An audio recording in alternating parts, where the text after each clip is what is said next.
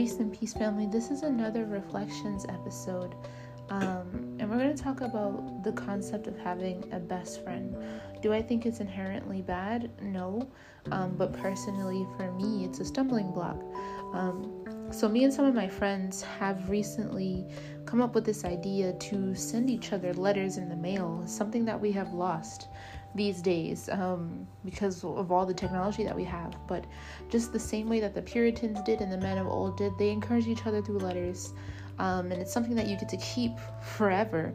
Um, and you can always go back to instead of trying to scroll through all your messages and trying to find it again.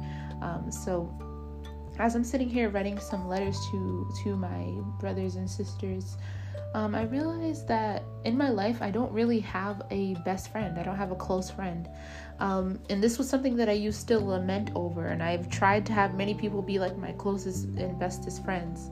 Um, but I realized that through my life, it's caused me to fall into the sin of idolatry every single time that I've had a best friend, where I would like exalt this person in my life above all. I would let them take all my resources. Um, I would do everything that I possibly could for them, get them the best gifts, give them the best things I could give them um, out of the thoughtfulness of my own heart.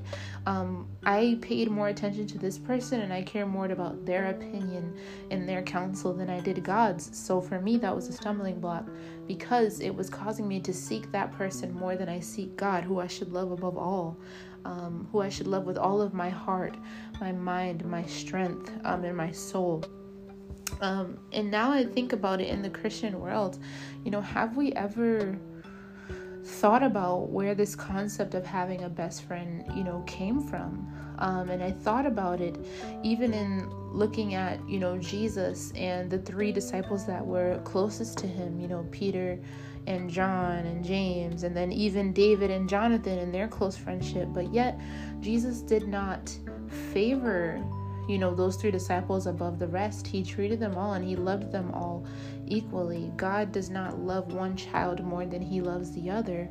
Um, we know that the scripture says, like in John 16, God loves us with this, I mean, John 17, God loves us with the same love as he loves his son. Um, so it's something that I've thought about like, are we even supposed to have best friends? And at one point, you know, should we realize whether it's sinful or not? Um, has this caused me to exalt this person above every other person in my life? Do I find myself not being there for other people and not being there for weaker brethren because my best friend needs me more? Um, and this is something that I have done often. There has been weaker brethren in my life, um, brothers and sisters, who needed my help, who needed my support, um, and I didn't give it to them because my quote unquote best friend needed it more. And I wasn't there for the person like I should have. Um, and I realized that in my life, having um, a best friend, one who is above all my other friends, has not been something for me to have. It's not been a wise thing for me to have because when I have that one person, I'm not opening up myself to fellowship with all believers of all kinds. Let's also keep in mind that the Lord does not always give us relationships with people that we agree with we need relationships with people that we disagree with um, because it's making us more like Christ, being able to accept people from all kinds of places, um, from all kinds of backgrounds, from all different kinds of beliefs, people who don't always agree with you all the time. So I realized that I have seasons of some people being close to me for a little while, and then we drift for a little while. Um, and it's no harm or shade against any of those people that used to be my closest, closest friends. Um, but I realized that God is teaching me something each time.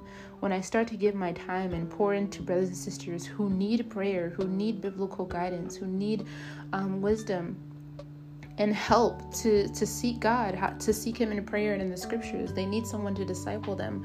When I make the time to do that for others, many friends in my life have you know, gotten upset with me and said I haven't spent enough time with them. But I feel if I'm pouring all my time into that one person, how can I give time to all the other people that need to be poured into um, with gospel assurance and with just encouragement?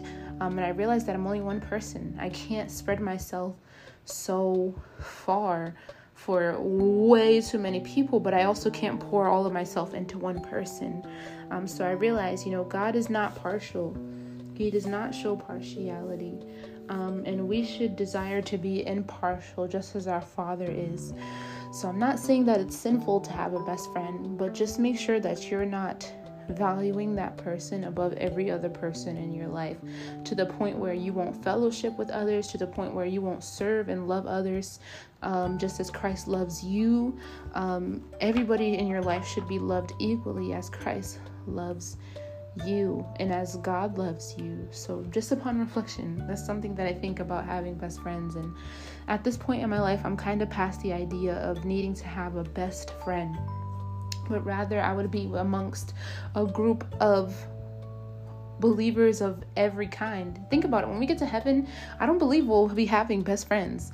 If anything, the only best friend we should have is God. The only best friend we should have is Jesus because he's the friend that never fails. He's a friend that sticks closer than a brother. He's a friend that laid down his life for us. Um, and he calls us his friends when we obey his commands and we follow what he has said.